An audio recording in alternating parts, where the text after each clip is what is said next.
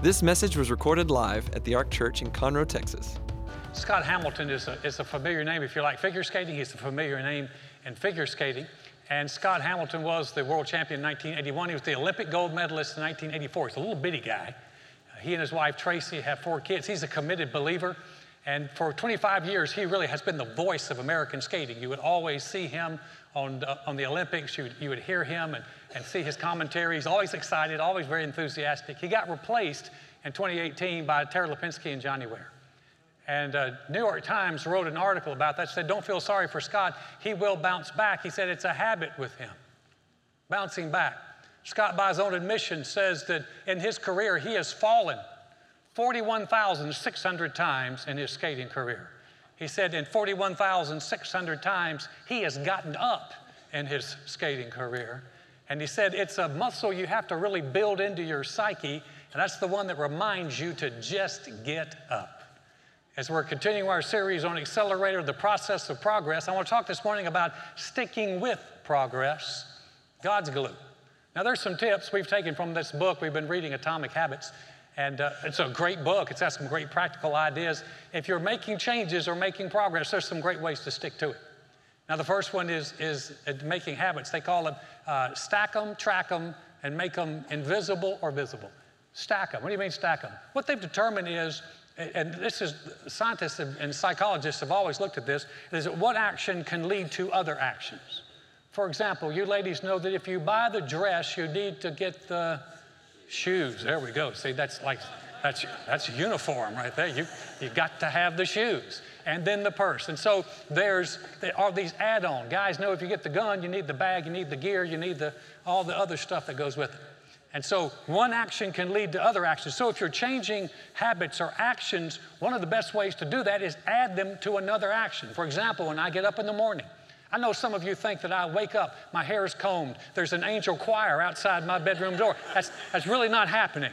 When I get up in the morning, I go and I get coffee. Coffee is the first thing I get. You say, well, Alan, that's not spiritual.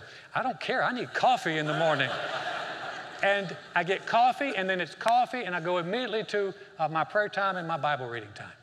And so, if you're wanting to add something, some people, uh, some people they, they add behaviors to say, so as soon as I do this, I do this. For example, if you want to have a Bible reading time, maybe you make it your morning ritual that after I get coffee or after I have breakfast, that I take a few moments and read my scriptures. You're adding it to something. It's called habit stacking.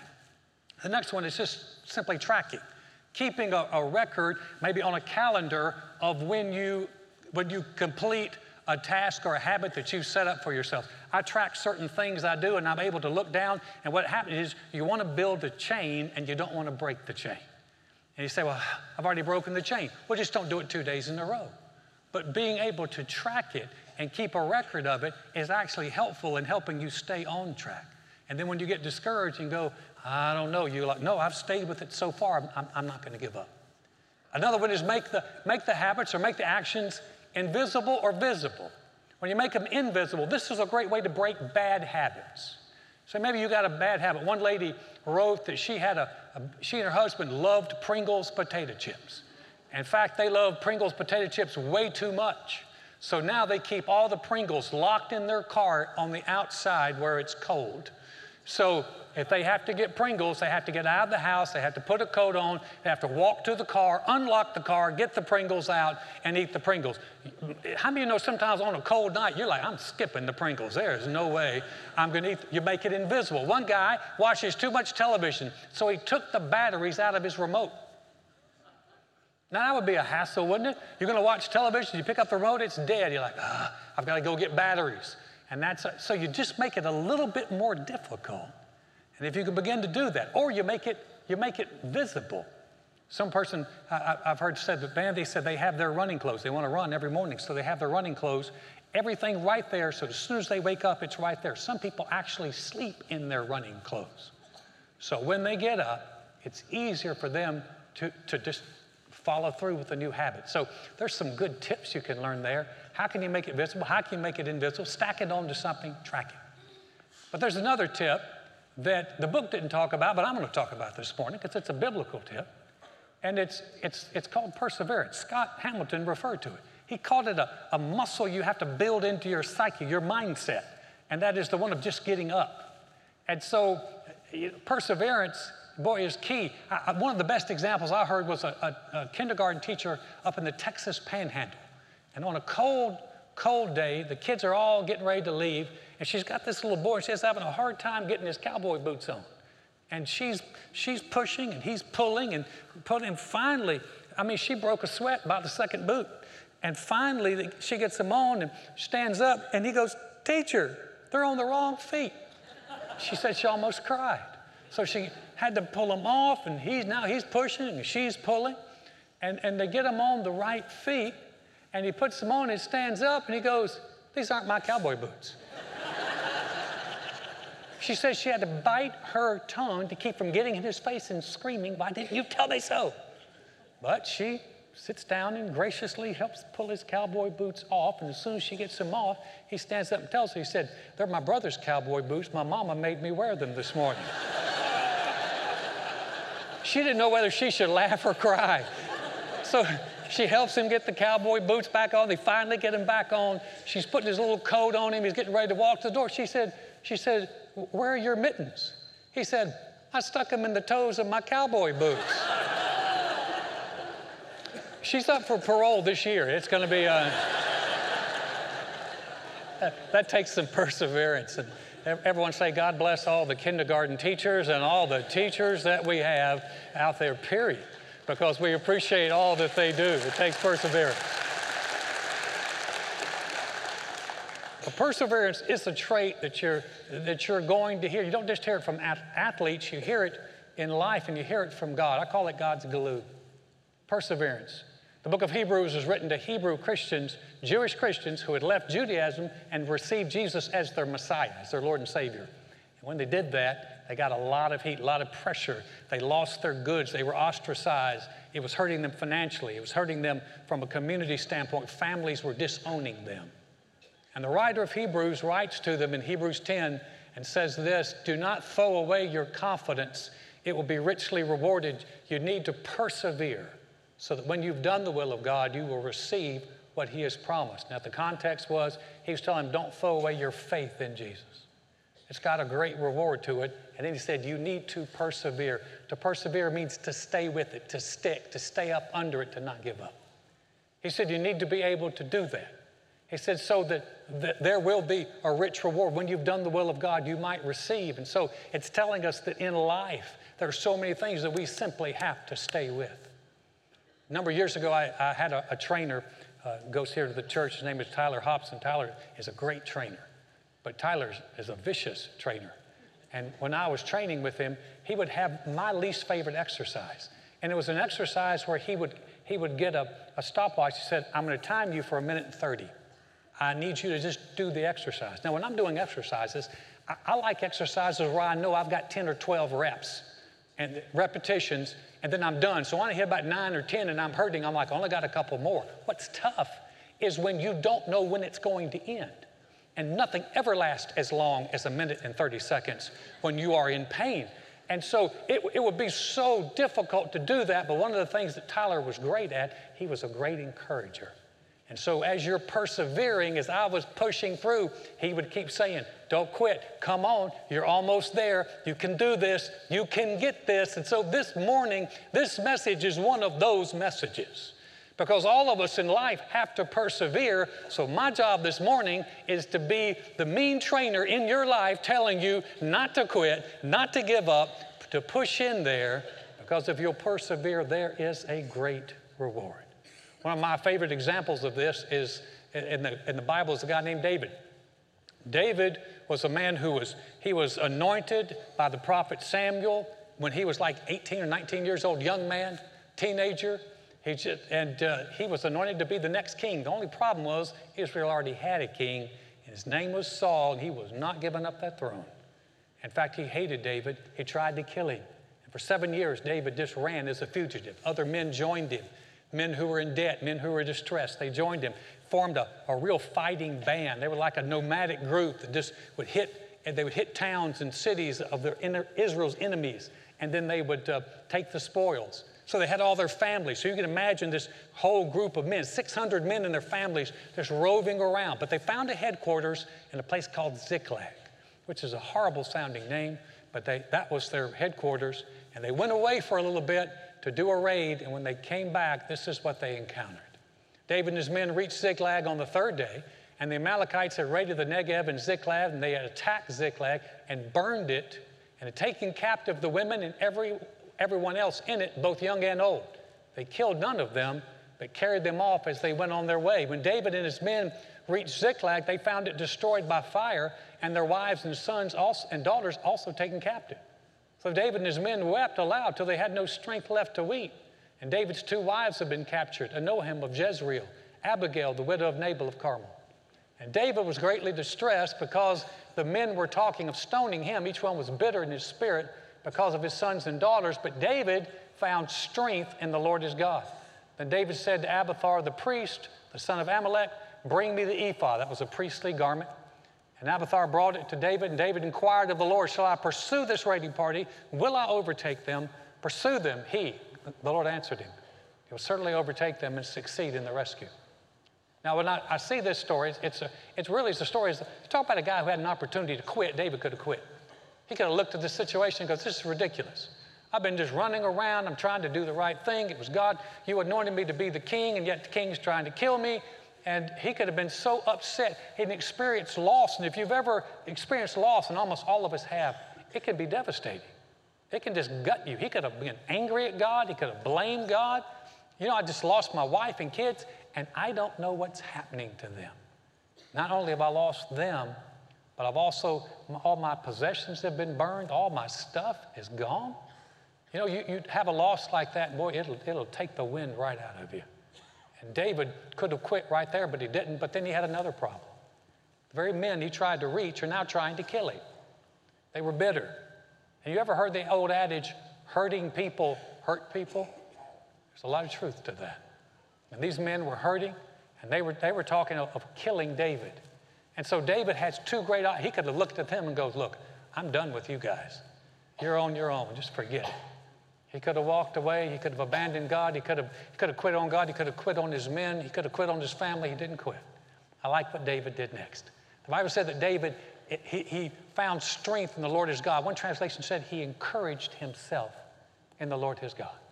He found strength in God. When I get to heaven, I'm going to ask David exactly what he did.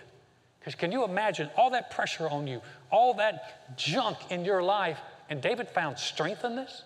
And that's not easy. I said, I don't know what David did. Here's what, I, here's what I'm guessing he did. First thing is, David was good about recounting all the things that God had done for him. Remember before he fought Goliath, he told Saul, he said, There was a lion that came after my sheep, there was a bear that came after my sheep, and I killed them. And the same God who helped me kill the lion and the bear, he will help me, he will help me kill this Philistine. And so David would recount what God had done. I, here's Alan's guess. I guess that David is starting to recount God, you've never abandoned me, you've never left me, you've always helped me, and you're going to help me in this situation. The second thing I think David did was David was a worshiper of God. He just had a worship lifestyle. He was praising God and worshiped the Psalms. Most of the, our Psalms were written by David. They were often sung or just simply chanted, but they were inspired. And you hear David talking about, Lord, you're my rock, you're my strength, you're my fortress. And when everyone turns against me, I know God is on my side. And David was just worshiping God and, and reminding himself who God was in his life. And then here's something I know David did. You say, How do you know? I, I'm just telling you, I know. And when you get to heaven, you can ask him, but I know he did this. I know he had to turn his eyes from the problem to God. Because you can't get strength looking at the problem. You can't get strength if you're constantly just in, oh gosh, I've lost and what's happening to my wife and what's happening to my kids and what's hap- what, uh, what, what am I going to do? What am I going to do? You can't get strength that way. So somewhere along the line, David had to change his perspective. And David had to begin to say, God, I, and this is what I love about David. I love his mindset. David says this David knew this. He knew God was good, and he knew God was good to him, that God would help him. And so you, you see, David, I bet you he's finally like, Lord, I, Lord, I know you and I together, we can get this stuff done. Lord, I thank you that you are bigger than this situation. And you see it in his prayer. When he prays, his prayer is not like, oh God, what is happening? His prayer is like, Lord, do you want me to go after them? It's an aggressive prayer. Because David knew this that if God is for you, and nobody can be against you. And if God is on your side, you're going to come through this. His mindset was such, he found strength. Now, I'll tell you the rest of the story. David had, had one third of his fighting force drop out. 200 men quit on him and said, We can't do it, we're too tired. He kept going anyway. He found those Amalekites. He beat them badly. He, and they said 400 escaped on a camel. He took all their stuff. He got his wives back, got his kids back, got everybody else's wives and kids, and then took all the Amalekites' stuff and got all the stuff is back. Can I tell you, if, if God's on your side, ain't nothing going to stop you and hold you down. And David came through in that situation. But here's the thing David had a chance to quit, but he didn't quit. David had some of God's glue in him. He had perseverance. How can you develop a perseverance mindset? How can you? Because listen, I, I, I can tell you that in life, you're going to experience loss and you're going to experience people problems. And sometimes they come together. say, Alan, I thought this was going to be a positive message. It is a positive message. But honestly, life is just, listen, we say, well, I was just kind of hoping after I became a Christian that everything was going to be perfect. I got to help you with that. Not everything is going to be perfect. There will come a day when everything is perfect. There will come a day when there's no more crying and no more sighing and no more dying, but you got to die to get there. We need you here right now. That's heaven. You're not there yet. You're not in the sweet by and by. You live in the nasty now and now. And so, what we have to do is learn to persevere in this situation down here. So, here's how you can begin to develop that, what Scott Hamilton calls a muscle. It's that perseverance muscle. The first thing is the mindset is life is not a journey, it's a race. I know everyone likes to say it's, it's my journey. You say it every day. This is my journey. Join me on my journey. Join I uh, sometimes go down to the waterway at the woodlands and we take a walk. And we walk around, it's pretty, you know, they light it up at night and there's the water and it's all nice and pretty. That is a journey. That's not a race. I don't look at Joy and go, okay, we got to wrap this up really quick, let's go. It's, it's a journey. A race is strenuous, a race is, is more challenging. I'm going to give you a, a passage of scripture, and I'm going to give you this from the book of Hebrews again. We're going to look at this, and there's three things we're going to pull out of this. The first one is look, it's a race. Therefore, since we are surrounded by such a great cloud of witnesses, let us throw off everything that hinders and the sin that so easily entangles, and let us run with perseverance the race marked out for us, fixing our eyes on Jesus, the pioneer and perfecter of faith. For the joy set before him, he endured the cross, scorning its shame, and sat down at the right hand of the throne of God. Consider him who endured such opposition from sinners, so that you will not grow weary and lose heart. Give up. So again, the writer of Hebrews is writing to people under pressure, and he's saying, he talks about their race. He said it's a race. It's a, and whether a race has some strenuous to it, journeys are, are kind of meandering, but races are strenuous, and you run it to win. It's a, it's a different mindset. Years ago, when, when Matt was about eight years old, we had him in, involved in a cross country team. He was pretty good at it. He had some potential.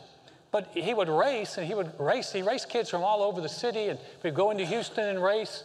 And one day I could just tell the pressure was getting to him. So I looked at Matt and I said, Matt, have fun today.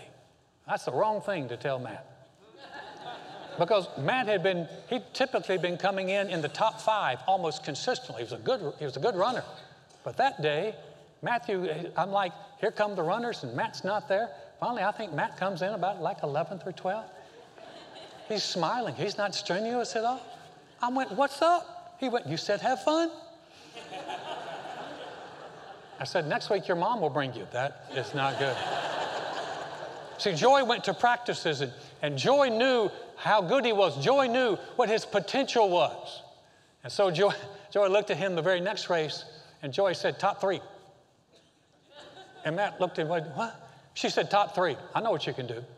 And Joy, but right before the race, had overheard this other parent who was on our team. Yeah, you know, why does every team have some loudmouth parents? what, what is that? It's like, a, it's like a, a law. Every team must have a loudmouth.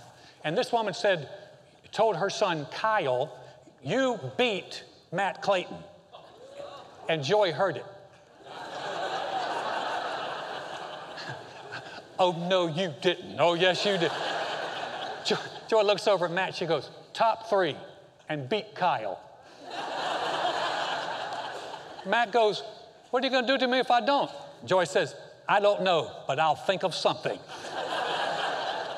so Joy would go to different places while he's running. and this time he would come around a, a turn, and there's Mama going, Come on, come on, come on. He finished second. And, and he beat Kyle like a rented mule, which is, uh, which is really good. But we knew his potential. We didn't ask him to do something he couldn't do. We knew he could do it. When the writer of Hebrews is saying, you got to run the race, listen, your race is not someone else's race. Forget the comparisons. You got to run the race God has for you. And when you run it, run loose and light. He said, get rid of the weights and the sins. He said, the weights will slow you down. When you're running, you need to run light.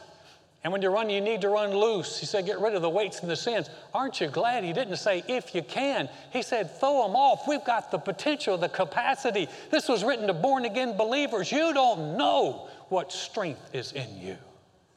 And he said, run loose, run light. And they began to run loose and light. And, uh, and that group finished. Now, here, here's another thing. For the joy set before them. What's the joy set before you? Now, that's a, that's a, he said, Jesus he used Jesus as our example. He said, For the joy set before Jesus, Jesus knew. He knew that his going to the cross, he knew that his dying, he knew that his being raised from the dead would open a doorway for everyone to have a relationship with God. You see, Jesus already had one. He didn't need it for himself. He did that for us. And he knew by what he would endure that it would pave the way for other people to be free. You and I, we were the joy set before him. What a wonderful thing. So he had that joy. So he said, For the joy that was in front of him, he endured. Now, my question is, what's the joy in front of you? If you're trying to make changes in your life, you need to look down the road and go, what's the, where's the joy in this? For example, if you're trying to lose weight, you're like, I want to lose weight so I look good in a bathing suit. Well, that's okay. But you're going to reach a point in life where you don't really care if you look good in a bathing suit or not. So when you're 70, you don't even care if you look good in a bathing suit. So here's the deal. Why don't instead of, instead of saying, hey, I want to lose weight or I want to adopt a healthy lifestyle so I look good in a bathing suit, how about I want to adopt a healthy lifestyle so I can be there to walk my daughter down the aisle, so I can be there for my kids, so I can be there for my grandkids, so I can be there in the end. I want to be healthy. That's the joy set before me so I can enjoy it. You see, it's a bigger picture. Now let's talk about going to church. Here people go, well, I guess we got to go to church. I'm not talking about you. I'm talking about the people who are not here. but a lot of times, well, we, we got to go to church. My, my mom grew up in a single parent home. Her mother her mother was just a strong, she was a, she was a strong Baptist woman. She was a Shiite Baptist. She was a serious Baptist. I mean, and she meant she was, but she impressed my mom. And my mom met the Lord at a young age. And my mom influenced my dad, and my dad got saved. And my dad took my sister and I to church. And my sister and I grew up in church, found a relationship with the Lord. We take our kids to church. They've grown up, they have a relationship with the Lord. They're taking their kids to church. You see what can happen? It's not I just go to church. It's not I just read my Bible. I'm impacting generations to come and changing the way things look in my family. I'm making a difference here. Because when it's all said and done, to be able to say, Thank God, my family knows the Lord is the richest thing that can ever happen to you in life. Who, for the joy set before them, what's the joy set before you? Here's the last one. You got to keep looking at the right things. If you're looking at how hard it is, if you're looking at how difficult it is, it's like I said with David. David had to turn his eyes from the problem to God because you can't get strength looking at the problem. I'm not saying ignore the problem, but once you know what it is, you're going to have to turn your eyes away from that and go, God, there's got to be a promise. Lord, I know you can help me. I know I can come through this. And we're beginning to shift our focus, not just from problem, problem, but we're shifting it to the Lord. And that's why the writer of Hebrews told them two times fix your eyes on Jesus, consider Jesus. See, we got to consider the one who endured such difficulty for us. He did it for us. Man, the cross was brutal. And we don't even know the spiritual impact of taking the sin of the world on himself. But he did it for us. So he's our example, he's our hero, he's the one we want to be like. But he's also the one who's a personal Savior. He's also the one who is encouraging us, not discouraging us. If your view of Jesus is that he's sitting back there with his arms crossed, looking at you, shaking his head in disappointment, you need another view of the one who loved you enough to give his life for you. That he's the one encouraging you in your race. Kevin Young tells the story of going to a Special Olympics game and watching uh, the, the 400 special, it was, it was Special Olympics track meet. So they're about to run the 400 meter dash, and a man stood up and he began to yell, Go, Lenny, go, Lenny. He said he was decked out in a three piece suit. That's probably the 1980s. And he's yelling, Go, Lenny, go, Lenny. And Lenny looked up. Lenny was an overweight, middle aged, Down syndrome young man who just looked perplexed. And he kept wringing his hands, and he, he just looked so nervous to be out there. And the man turned around, looked at everyone behind him, and said, That's my son, Lenny. When they, when they fired the gun, everyone took off, but not Lenny. Lenny kept wringing his hands and wringing his hands, but the man is going, Go, Lenny, go, Lenny. Everyone's way ahead of Lenny. And, but when Lenny starts rounding the last curve, it's only a one lap race, he's rounding the last curve. All the other racers had finished. But the, the father was stood up, he was, he was pumping his fist, going, Go, Lenny, you're doing great, son. You're doing great, son, go. And then the man turned around and looked and said, My son Lenny is about to finish. And they all clapped kind of dutifully. They said they were a little bit embarrassed. He said, When Lenny finished the race, the man made his way down to the front. And he grabbed Lenny, who was drooling and, and exhausted and just looked pitiful, and wringing his hands. That father was just holding him and loving him. Kevin Young said when he watched that, he said, he began to weep. He said, It's just like if, if the Lord was, was saying, He said, I just sense it like the Lord saying to me, Son, you're like Lenny in that race. Sometimes you're way behind, you're perplexed and confused, and sometimes you're just pitiful. He said, But son, I want to tell you that I'm the one cheering you on from the stands, and that I love you more than that man loves his son. Can I tell you this morning, if you're thinking God's disappointed in me, he, you know, he, he thinks I'm just worthless, he thinks I'm useless, I got, I got news. I'm the, I'm the trainer telling you, no, no, that's not how it is. God believes in you. He believes you can still run your race. He say, It's too late. It's never too late. Get up. Remember who you are and who you belong to, and begin to run your race. And He's cheering you on from the stands, and we're going to be cheering with you. And one day we'll all get together and we'll talk about how great it was that we had a chance to do something for God. You're in it to win it, and you can. Would you bow your head with me for a moment? This morning, if you're here and you say, Alan, I don't even know if I have a relationship with the Lord, but I really want one. Or maybe you're, you're thinking, I, I had a relationship with God, I walked away from Him, His heads are bowed and eyes are closed, no one's looking around. We're going we're to say a prayer today. And this is a prayer that if you've never connected with the Lord, this is your prayer to connect. If you need to reconnect, you know I've been away from Him and I want to come back. We're not going to have you stand up or come to the front. We're not going to try to embarrass you. But we're going to have an opportunity to pray with you and for you. But I'm going to ask you to do one thing. If that's you that I'm talking to you today and you say, Alan, I do want a relationship with the Lord, or I want to come back to Him, would you pray for me? We're going to do that. I just need you to do one thing. Slip your hand up across this auditorium and say, Alan, that's me you're talking to. Thank you. Thank you. Thanks. Thanks. Yeah, way in the front, way in the back. Thanks. Anybody else? Just say, Alan, that's me. Would you pray for me? Wonderful. Thank you. Thank you. It takes courage to do that. Thank you for doing that. You can put your hands down. We're going to pray. Maybe you did not lift your hand. You wanted to. You, listen, you can still jump in. This is your time and your prayer. We're going to pray it with you out loud. You pray it out loud with us. Say, Dear God, I know mankind needs a Savior. I know I can't save myself.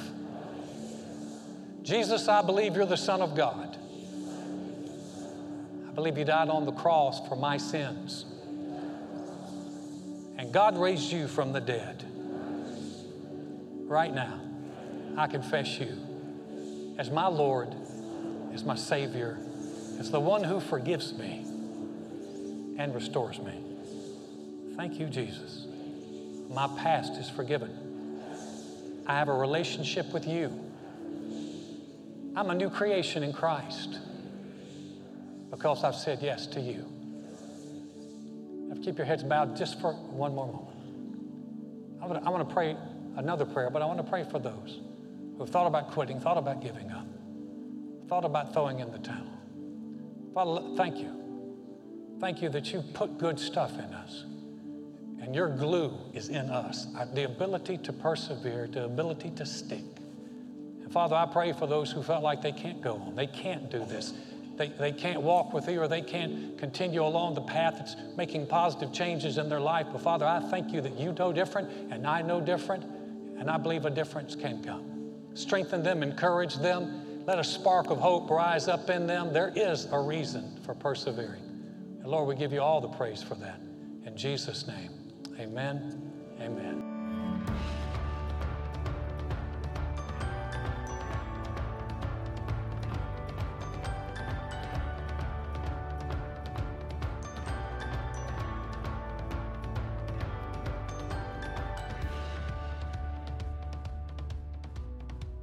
Thanks for listening to this message. For more about the Ark, visit thearkchurch.com.